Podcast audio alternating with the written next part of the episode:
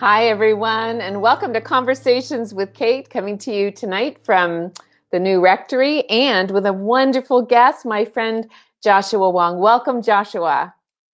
Well, it's wonderful to see you again, Kate. I, I love know. seeing you all the time. Yes. I know, and it's been a long year, and we were just remembering that um, that one of the last things that that we did before the world shut down uh, early last year. Well, one of the last things I did was attend an art show where your work was featured. So we'll get to that. but first of all, Joshua, I want to just ask you the question I always ask my guests. Um, and that is, are you a native Angelino? And how, if, if not, how did you find your way to, to Los Angeles? Sure. Um, you know, it's so strange because I actually grew up here since I was like we came to America when I was four years old. Uh, wow. My family and I, I, I, grew up in, I was born in Hong Kong. Mm-hmm. And my father moved us all here when I, in 1964 and mm. in LA. And then we lived here a couple years and then we moved to Santa Barbara. And after that, we moved back here. So I am quite mm-hmm. a native Angelino, yes. You are. So your whole life, as long as you can remember, you've been in Los Angeles or Santa Barbara, right? Yeah, exactly. Exactly. It wasn't until I was probably like 20 years old that I went to visit Hong Kong again and to realize how the world looked like if everyone was Asian. I know, right? yeah, that's right. So that that's the that's the first time that you had that that experience, huh? Yeah. So Hong Kong. I I used to go to Hong Kong when I was growing up, um, when I lived in Malaysia and then when I lived in Korea. And to me, it was always the most glamorous place imaginable, you know. Oh, yeah. Yeah. So much, Hong, so much. Hong Kong is, I remember somebody who traveled the world was asked that and they said they, they still think Hong Kong is one of the best cities they've they've ever been to. Yeah, it, yeah. It, Hong Kong is like a is is like a New York that doesn't sleep. Yeah. Yeah, it definitely it is so different than any other place. I, I wonder if it's still that way though. I mean, it's probably going to change a lot. Yeah, I understand that it's not. It's no longer going to be the same. I think what makes Hong Kong so charming is that there's so much British influence in it. Like if mm-hmm. you go mm-hmm. up to the the the peaks you know all the the streets mm. of the mm. the names of the streets are all like british names you know mm-hmm, and all mm-hmm. of that is slowly gonna not gonna be understood or seen the same way that that yeah. my generation has yeah so yeah. you grew up uh, in los angeles and um and when you were growing up did what did you think that you were going to be when you grew up what did you think your career was going to be very good question I always knew I was going to be an artist. I always, because I was really clear the gift that I had was drawing. So mm-hmm. ever since I was four years old, I was drawing um, cars and I was drawing women's high heel shoes. They si- even when you were that even when you were that young, amazing. Yeah my, yeah, my mother actually was the one who told me that she remembered seeing seeing a, a four year old boy drawing women's high heel shoes. So so I always knew I was going to be in that, and also both sides of my parents, their their uh, parents are, were very artistic. So mm. uh, I knew I was going. To, it was it was ushering me into the world of art. Yeah. Yes, absolutely. I love that you knew mm. that so so early on. And did you grow up in a house where there were always plenty of art supplies and? No, no, no. Uh, that was the opposite. Yeah. Um, we grew up really poor. My father was a, a pastor and he was li- living by faith in mm-hmm. California in, in the 60s. So we didn't have any money for those things. But I was surrounded by music because everyone was classical mm. musician. They were all trained musicians. Oh, wow. My, I have an aunt right now who's, I think, 93, who's living in assisted living. She is the oldest one in our whole family, and she actually is a prodigy. She was she represented Hong Kong uh, playing for the coronation of Queen Elizabeth. So my yeah, goodness. Yeah. So, so so you grew up. Your dad was a pastor. I think you grew up in an evangelical family, didn't you? Definitely. What was, yes. Was it? Does that mean? Did that mean a um? I'm going to guess that that meant a strict upbringing, but maybe not. Um, more uh, more literal than strict. I think. Um, Interesting. Um, yeah, mm-hmm. um, evangelicals in my family uh, was more literal about what they read in the Bible mm-hmm. uh, mm-hmm. compared to uh, the Episcopal Episcopalians. Mm-hmm. So that was it. But my father was unusual. My father was a really charismatic uh, Chinese pastor. He wasn't one mm-hmm. of those uh, stereotypical ones that were very solemn and very, you know, like hung up and and really you know he instead was he, he was an artist himself he used to mm-hmm. draw while he was preaching and he used to oh make the congregation laugh throughout the whole service so everybody really liked him because they could relate to him yeah, yeah. that's so, so interesting like that yeah yeah yeah and and what was your mom like my mom was the perfect support for him. She's still mm-hmm. alive. I see her a couple times a week. Oh, in, um, nice. Yeah, uh, in the uh, past the Pasadena area, but she um, she was the the anchor for my father. She did all of the things to support my father, take care of the family, so that my father could do what he um, felt called called to do. Uh, mm-hmm. So it was wonderful. We had a um, quite a loving, supportive family, and we still we still see each other, all the siblings. Mm. Yeah. yeah. Oh, that's great. You have a lot of siblings. You say all the siblings, like there's yeah. bunches of them. yeah, yeah. I have. Um, I'm number five, and the oh, youngest. Yes. Aww. Yes. Yeah. Are they all around here? Are they in the LA area still? Uh, four of us are. Uh, mm-hmm. One of uh, one of my sisters live in New York. I think she's actually listening right now. oh, good. What's her fir- What's her first name? her name is Grace. Yes, Grace. She, we're so yes. glad that you're listening. Blessings yes. to you in New York City.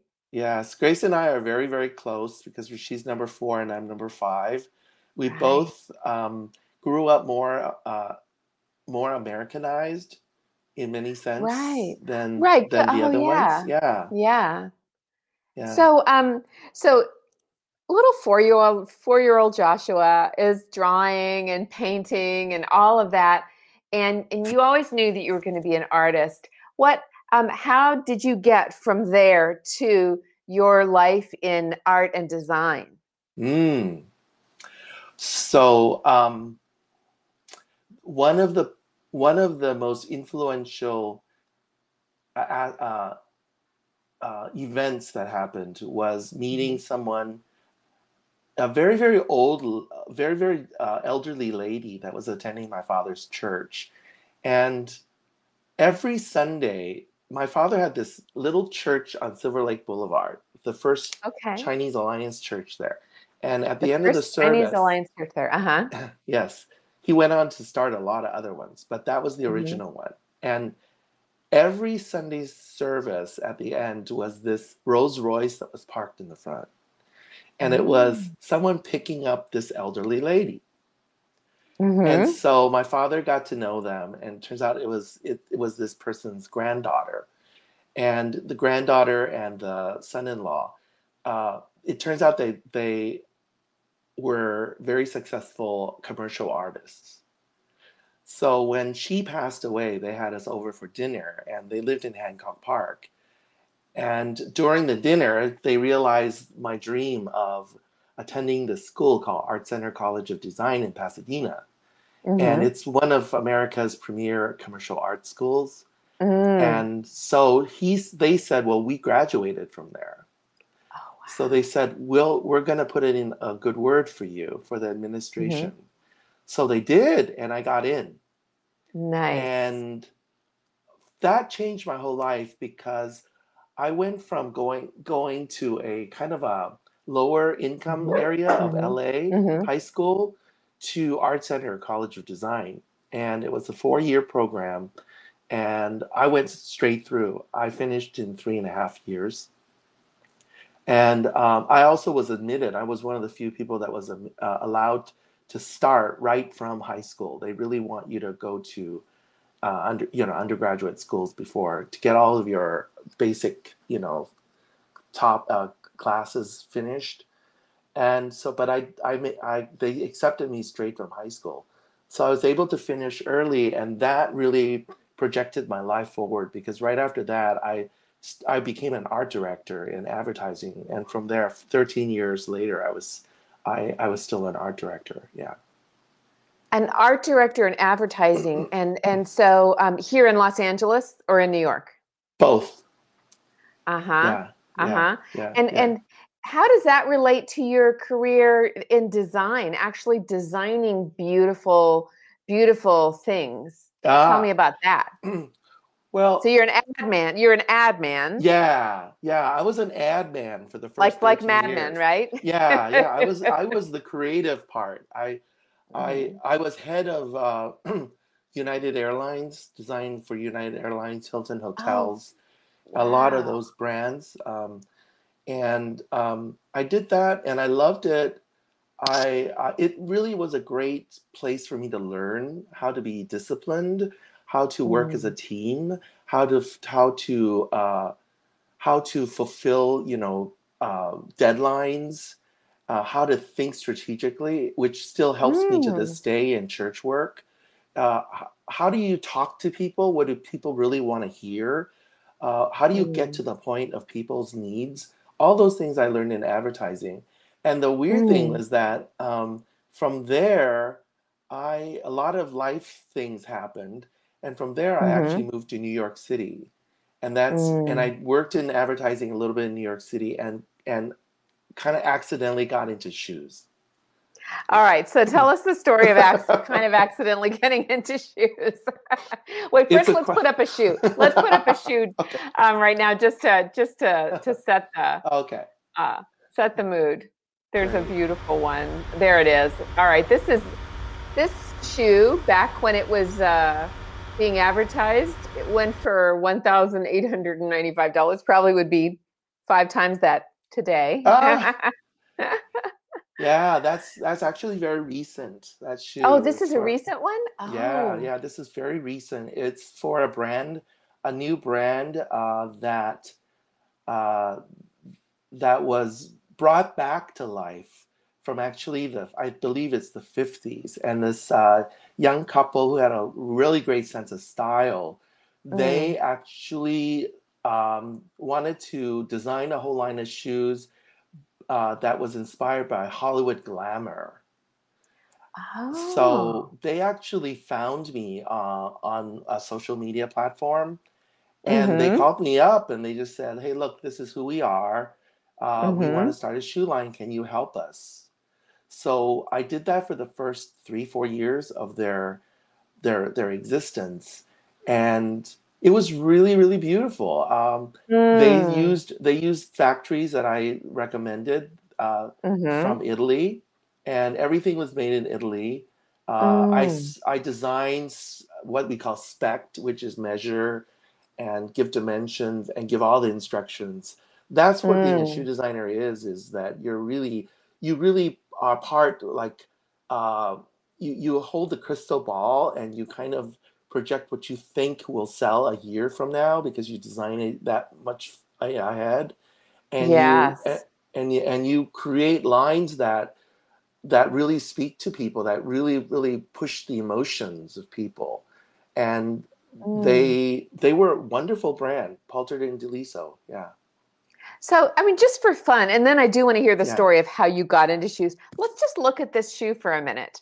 all right. Yeah. So yeah. I'm I'm seeing a sort of like a double platform. Yes, you have actually. That's the perfect. That's the technical term. It's a double. Oh platform. wow! And a lucite heel. Yes. Yes. Wow. Yes. I knew and then Kate I, can't... and I had a lot of things in common. um, yes. and, um, and then um, and then uh, uh, the the design. What is it called? Swarovski diamonds. Oh my goodness. Yeah. They're they're gorgeous. They're crystal diamonds, they're, yeah. Crystals, yeah. Yeah, yeah. So um, this shoe would be worn um, this shoe would be worn for a red carpet. Yeah. Like red yeah. carpet special, you know.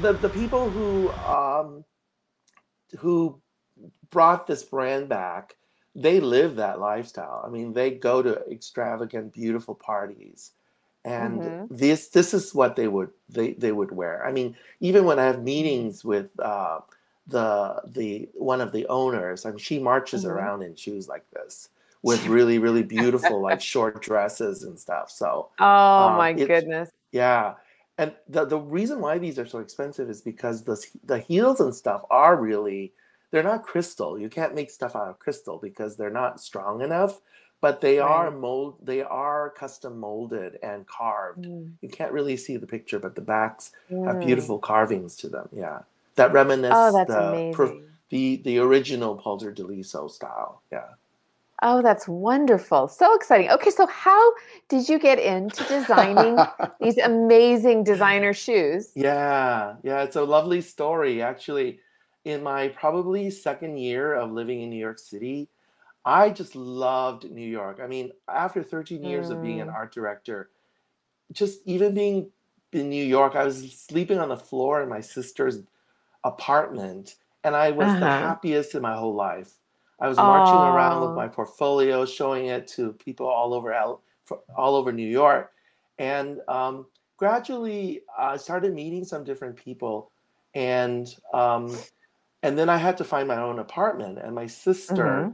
was interning with somebody whose parents own a lot of buildings in New York City. Mm-hmm. And so Mm-hmm. she asked her parents, and her parents said, Yes, there's one that's coming on the market. They've lived there since the 1960s in Mm-hmm. Soho, and this apartment was coming going back out of the market but because of rent control they could only raise it a little bit and Oh, i wow. paid $465 a month in soho okay Was it so cute? anyway Was it a cute apartment? it was cute but tiny it was Yeah. super tiny it was 275 square feet Oh it had my.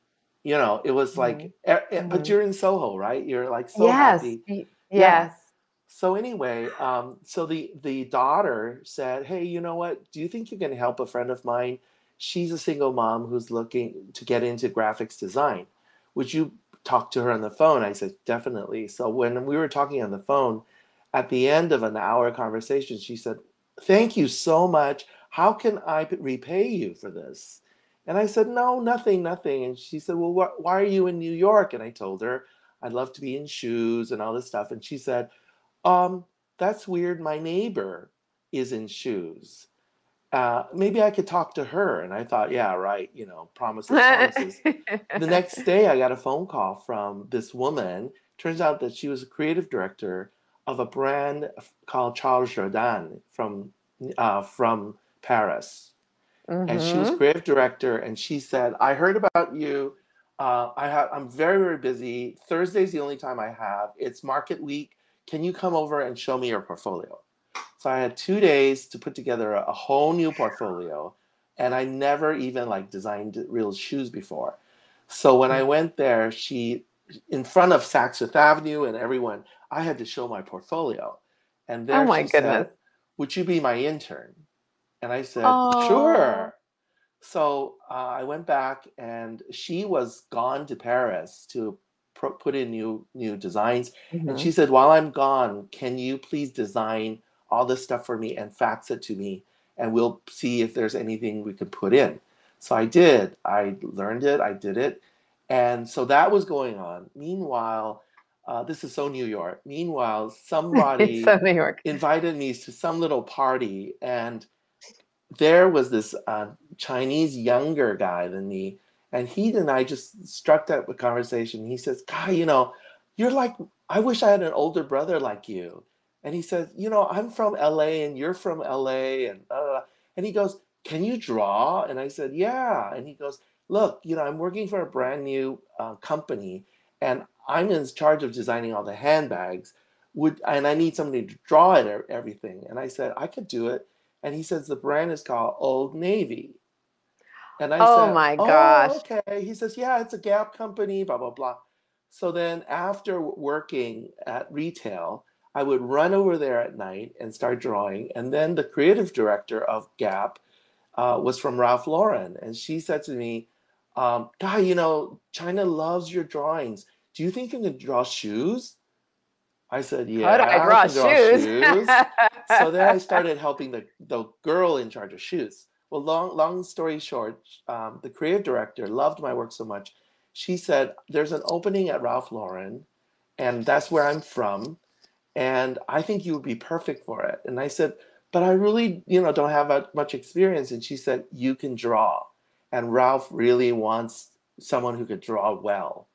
So I I I, I started working there, and they said uh, to Ralph, this he which loved my drawings. He said he's a candidate for the full time position. Would you like to meet him?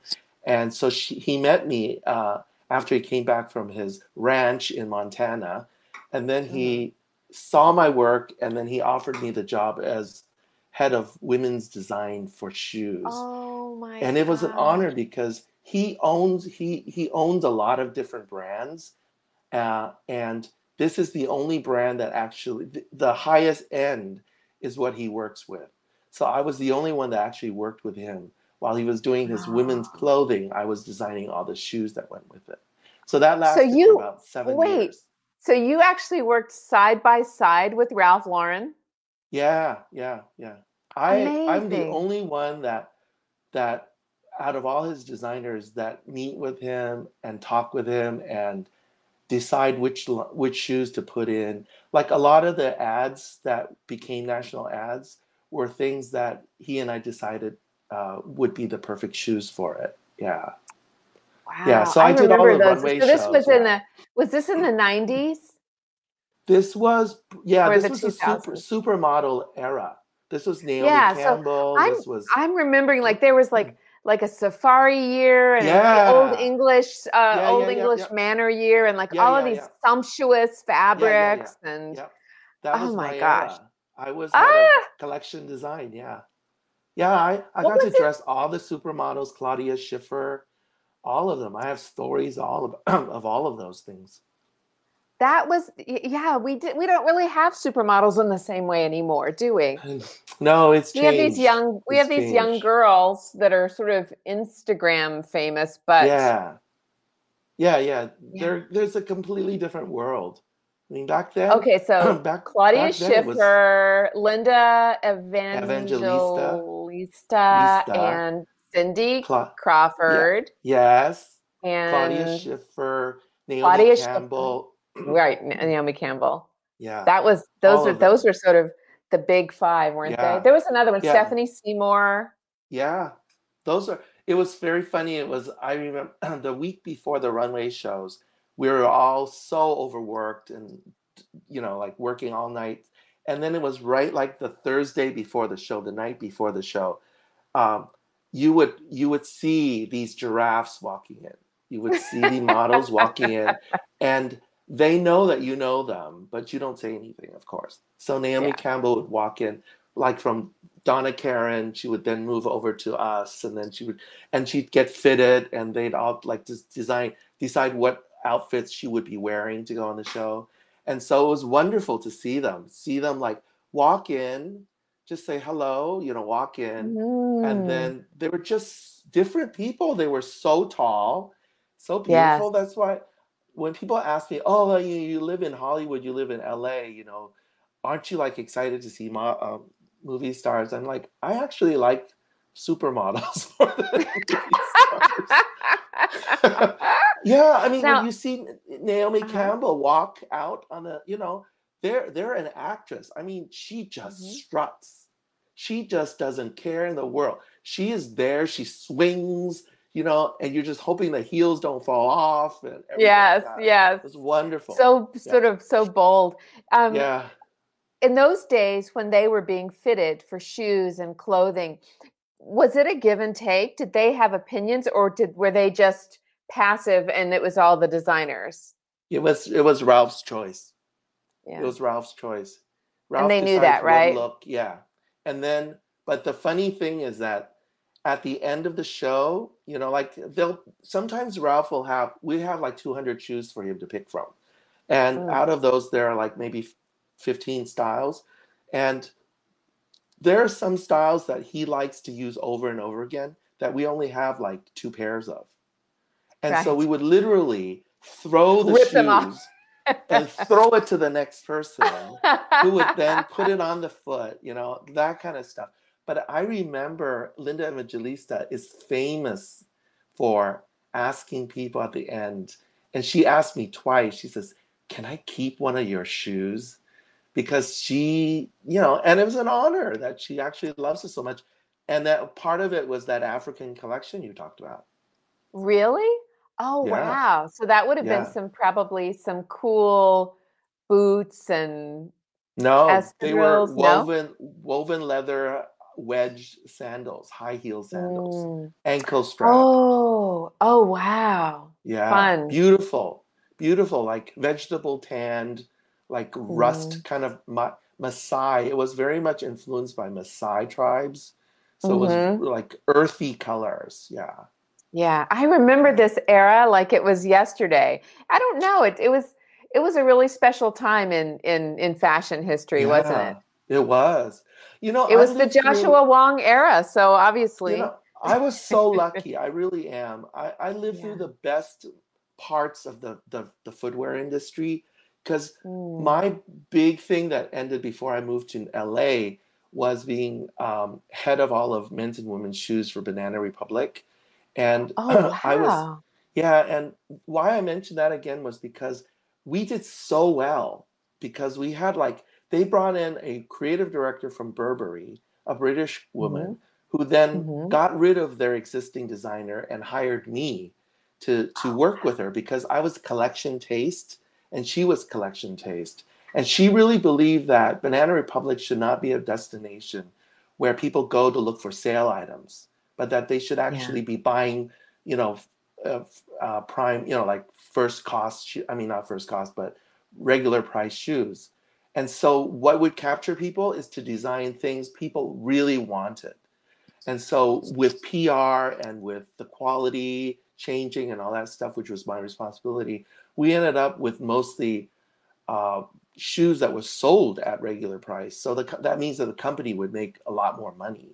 So I really lived in a great, great time Mm. of fashion where, Mm. where, where people there was still a love for design instead of a copy of a design. You know, it was not a Forever 21 kind of mentality of fast fashion, but it was really about people wanting something that they saw in the store.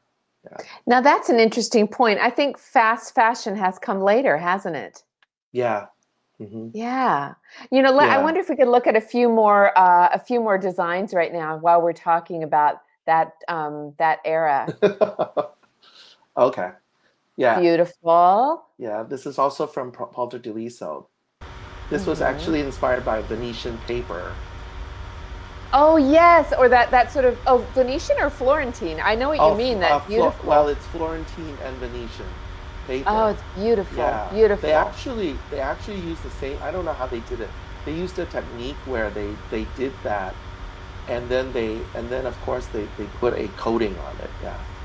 Yeah, stunning. What else have we Is got? it? Let's see what else. That's so beautiful. Yeah. So, so beautiful.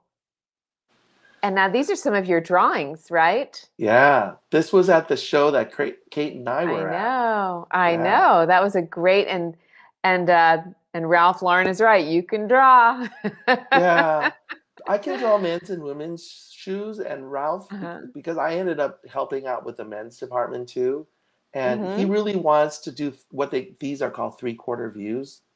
Um, and the factories actually really prefer these because they can actually see the spirit of the shoe instead of hmm what we call a profile view, where everything was flat on one side. Like a really cross showed, section. Yeah. hmm yeah, yeah. So That's this was at the show that that Otis Yes. had, yeah, Yeah, that's right. It was a show at the Otis College of Art, as I said, right before the world shut down. yeah. Um, a wonderful show. What was it called? The something about the It was called um, it was called A Step Beyond. mm, Yeah, you can actually go on Otis's website, Otis College of uh, it's the Ben Maltz Gallery. Ben yeah. Maltz, M-A-L-T-Z, I think. Ben Maltz hmm Gallery still has a lot of images up from the show. Yeah, Mm. yeah. That's wonderful. And do we Yeah. have any? I think we have another a montage of some of the Yeah. beautiful designs. Is that Yeah. um, uh, the Ralph Lauren woven sandal that that's at the middle of the top? Is Naomi. that part of that line that we were talking Yes. about? Yes, that's Naomi Wonderful. Campbell when she was younger. Oh, she look. She doesn't quite look like Naomi Campbell in that yeah, picture. That's Naomi Campbell. Yeah. So beautiful. So the one So Penelope beautiful. Cruz on the bottom, that one. Oh, that's Penelope Cruz. Oh yeah, wow. Penelope Cruz. Yeah. And, And then Sarah the far left Parker. one is a Ralph Lauren only uses real crocodile. So Does he really? Slingback, yeah. And he doesn't like seams. Seams are what makes a shoe cheaper because they can use Mhm. smaller pieces or leftover pieces.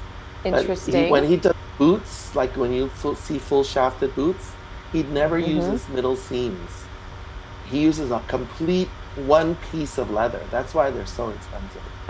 That is fascinating. And this Yeah. and this it's hard to see the shoe that the seated woman is wearing, but it's a Mm. very beautiful pink shoe. Yeah, uh, that's Banana Republic.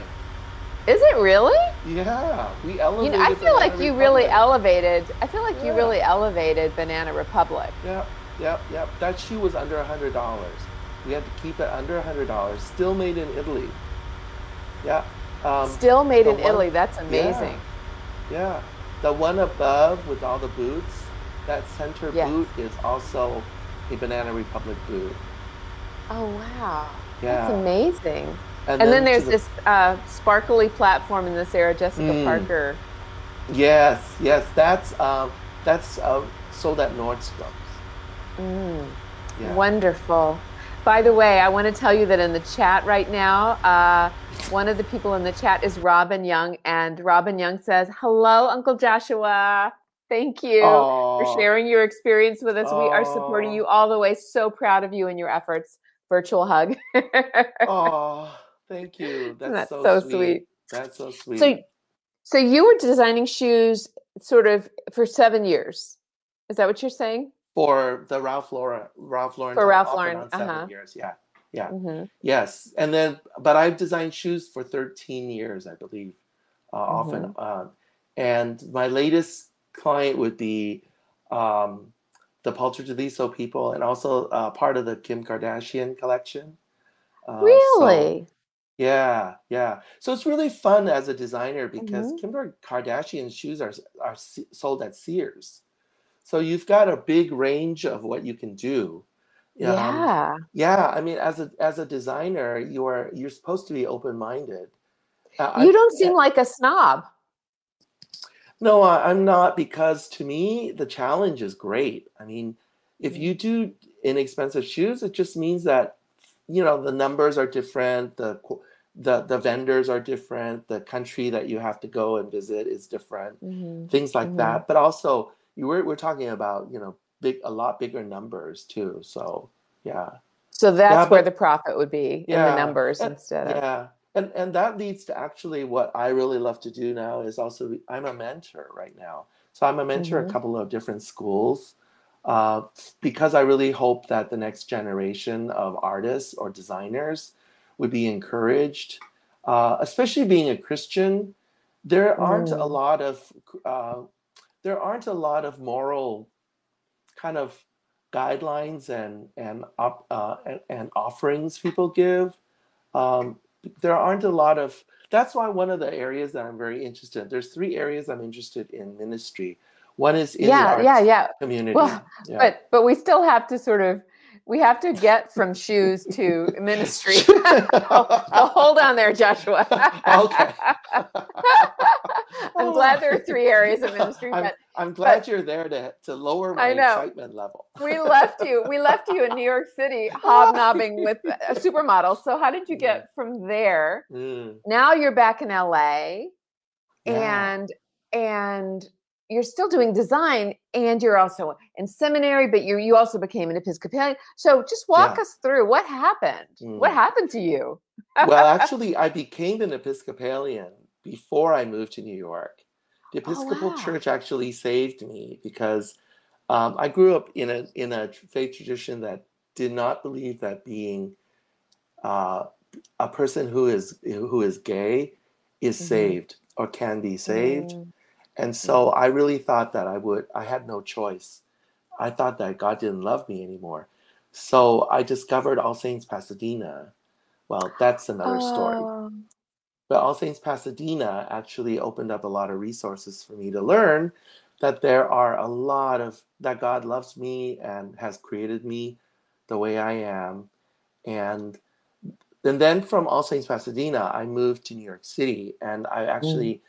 Be uh, I actually joined the Episcopal Church at St. Thomas in on Fifth Avenue and Fifty Third Street. Ah. So I what ah. yeah, I had a wonderful community there. Priests all kind of took me under their wings to to to to help me and so that was I that's why I love the Episcopal Church and the mm. rituals and and the liturgy and the music and all that is just this beautiful way of worshiping that I never really grew up with. Um, mm.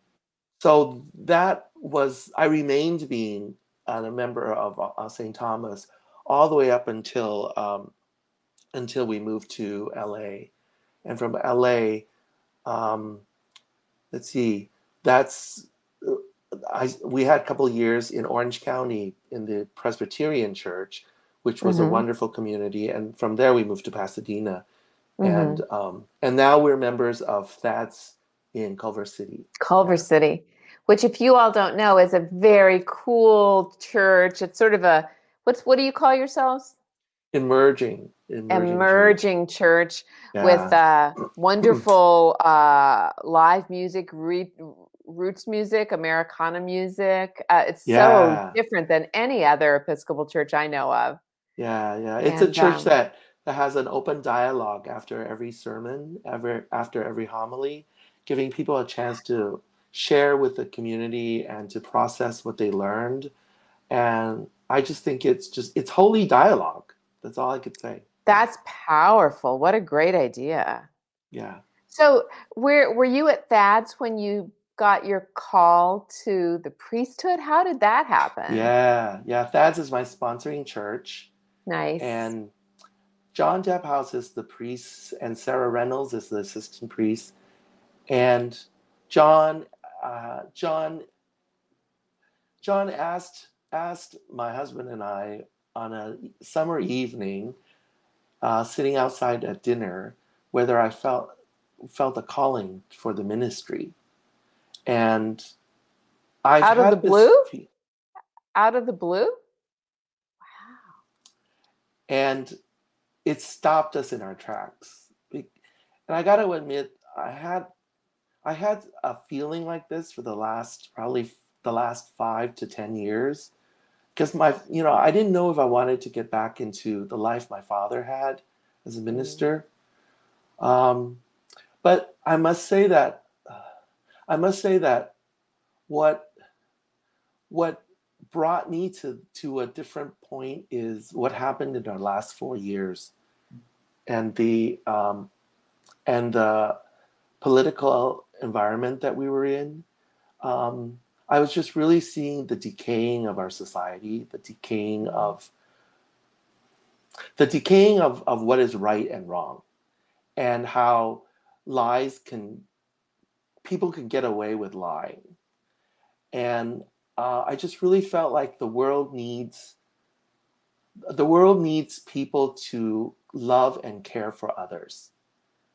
And I told John that it's something he needs to keep reminding me about. I didn't want to say yes or no. And he did for a couple months. And Edward, my husband, and I both really prayed about it and really thought about it. And he also felt that that was the right thing, that that was a natural thing for me because of the history and the experience of life, the narratives that have accumulated in my life. And so I said yes. And he formed a discernment team. So so THADS is my sponsoring church. So that's all. Speaking of Speaking of THADS, Kathy Watts is in the chat right oh, now. And yes. she says, We are so proud of your journey into the ministry, Josh, from your friends at THADS.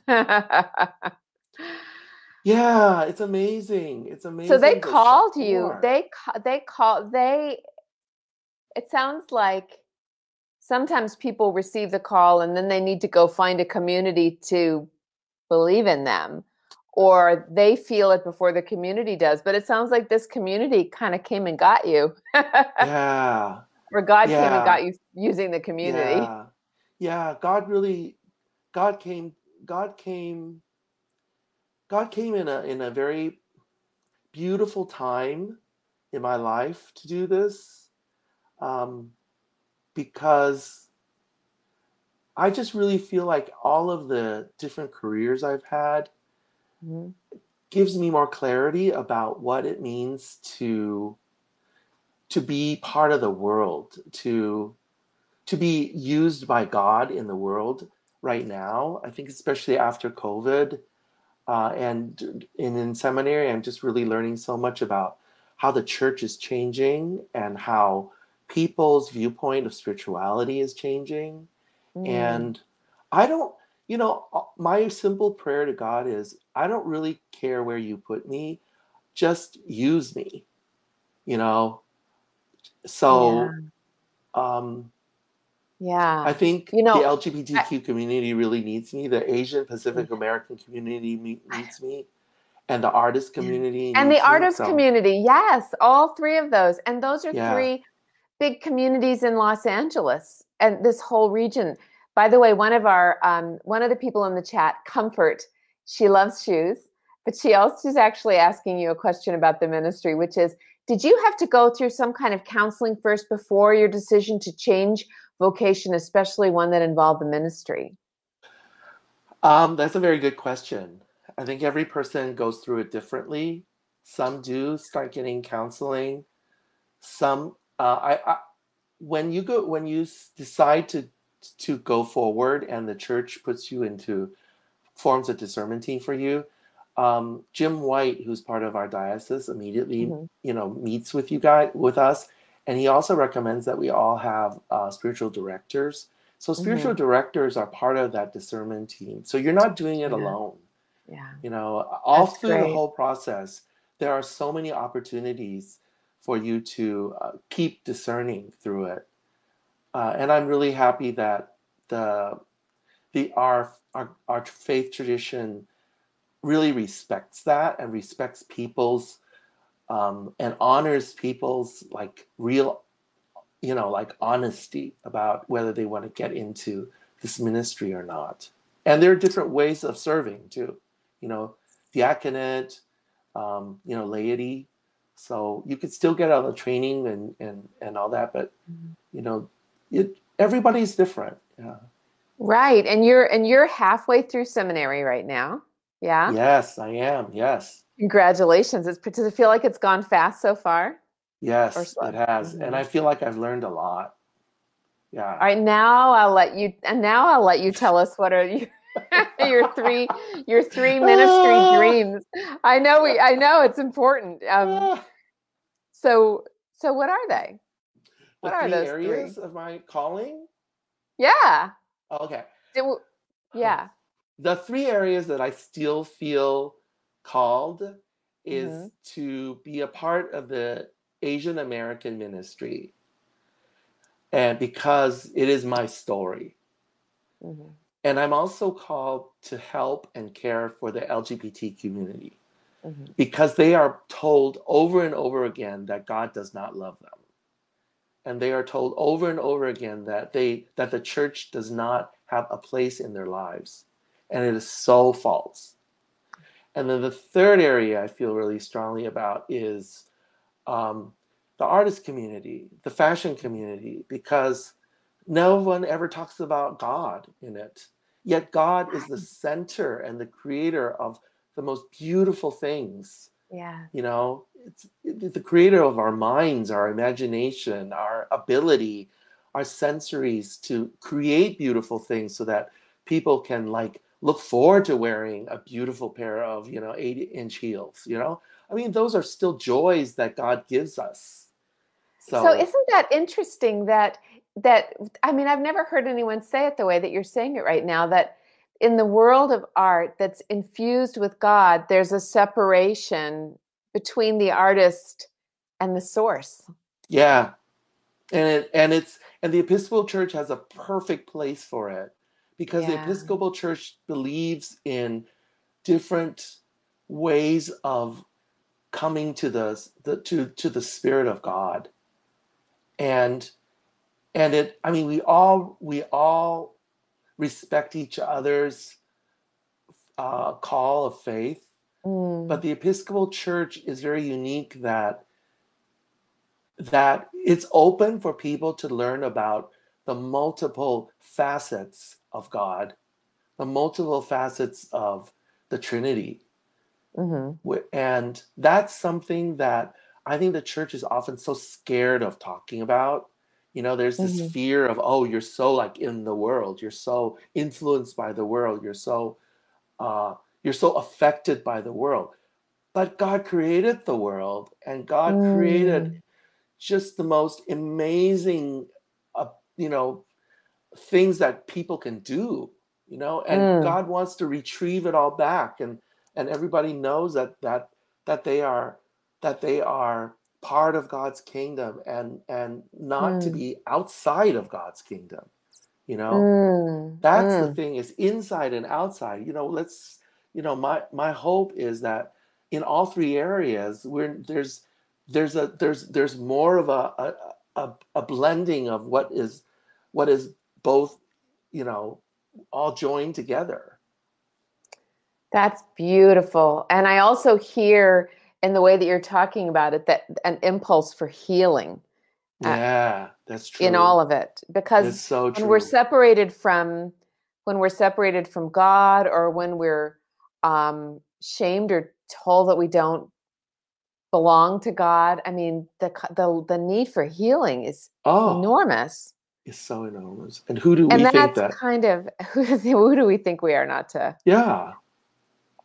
I want to talk in these in the sort of we're nearing the end of our hour, but I want to talk about what happened in Atlanta almost a month ago now. Uh, when we on the topic of of the need for the need for healing and change and yeah. and um and I know that I know that um, it hit everybody so hard. But I know because I I read a speech that you wrote about it. I know that that it affected you profoundly. Can you talk a little bit about about um, this recent violence and the larger history of violence? Yeah. Well, um, obviously we're not we're not going to be able to cover everything about this, but the things that I wanted to leave for people is the fact that that we need to the the my prayer and hope for the Episcopal Church in our community and LA Diocese and whoever else is listening is that people realize that we need to know other cultures better. And the Asian Pacific American community here in America, and I say American because I believe that any immigrant that has come mm. from Asia becomes an American when they come to this soil, whether they like to claim it or not. It's a matter of time.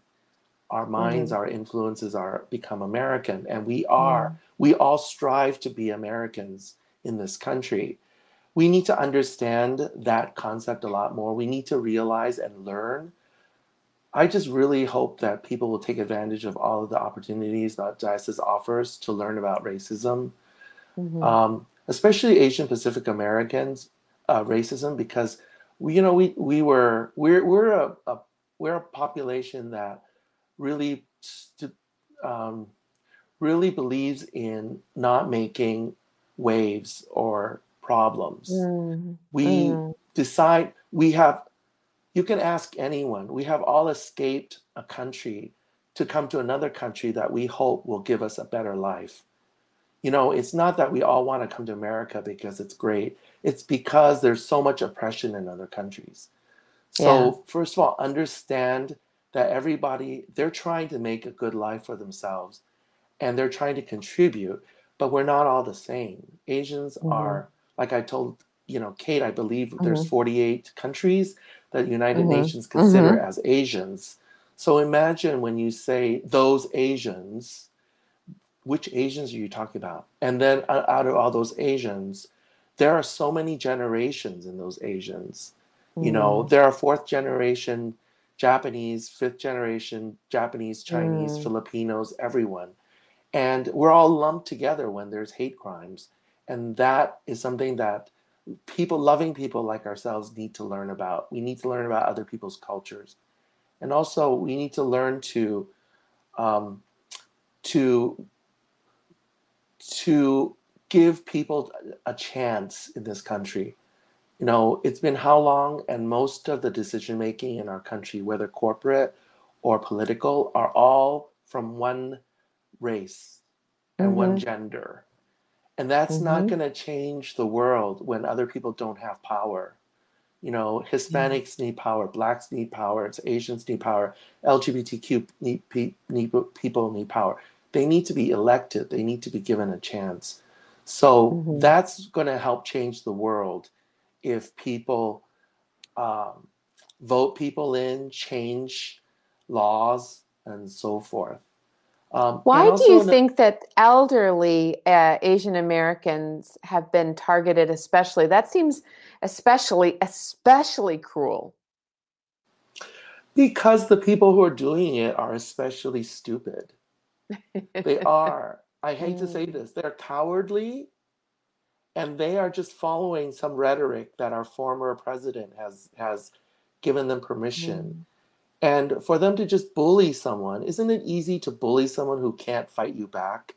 Yeah. It's it's their way of just telling the world that they're so angry and they hate others. Um, Yeah. even in Monterey Park right now in San Gabriel Valley, in the malls, you see you see signs up written out in hand saying, "Let's watch out for our elderly." You know, Mm. let's let's do this, let's do that, because we're all afraid that it's going to happen anywhere, everywhere, and we got we have had we've got to make this this a conversation topic. You know, Yeah. you know Now it's it's yeah. interesting. I've heard you I've heard you use the the the the term um, invisible minority or model minority, and so it sounds like some of this uh, making this a conversation topic is is is uh, Yeah. overcoming that, um, not Yeah. making waves. You know, I mean, making Yeah. waves. Yeah. All of us. Yeah. I think that um, the much the the powerful majority people do not want others to start getting the same powers they have, and that's holding them back. And one of the things that has happened to. Asian Pacific Americans is that because we were raised to be good good uh, citizens in this country, Mhm. we were given this model minority title by someone. It isn't from Mm. us. It sounds like, oh God, you guys are so, you know, it's great. You guys are given this. It just means that other minorities are not models, you know. And Mm. when you're put into a box uh, and you have no room to breathe, you cannot grow. You cannot change. You cannot rebel. You cannot. It's another form of dying.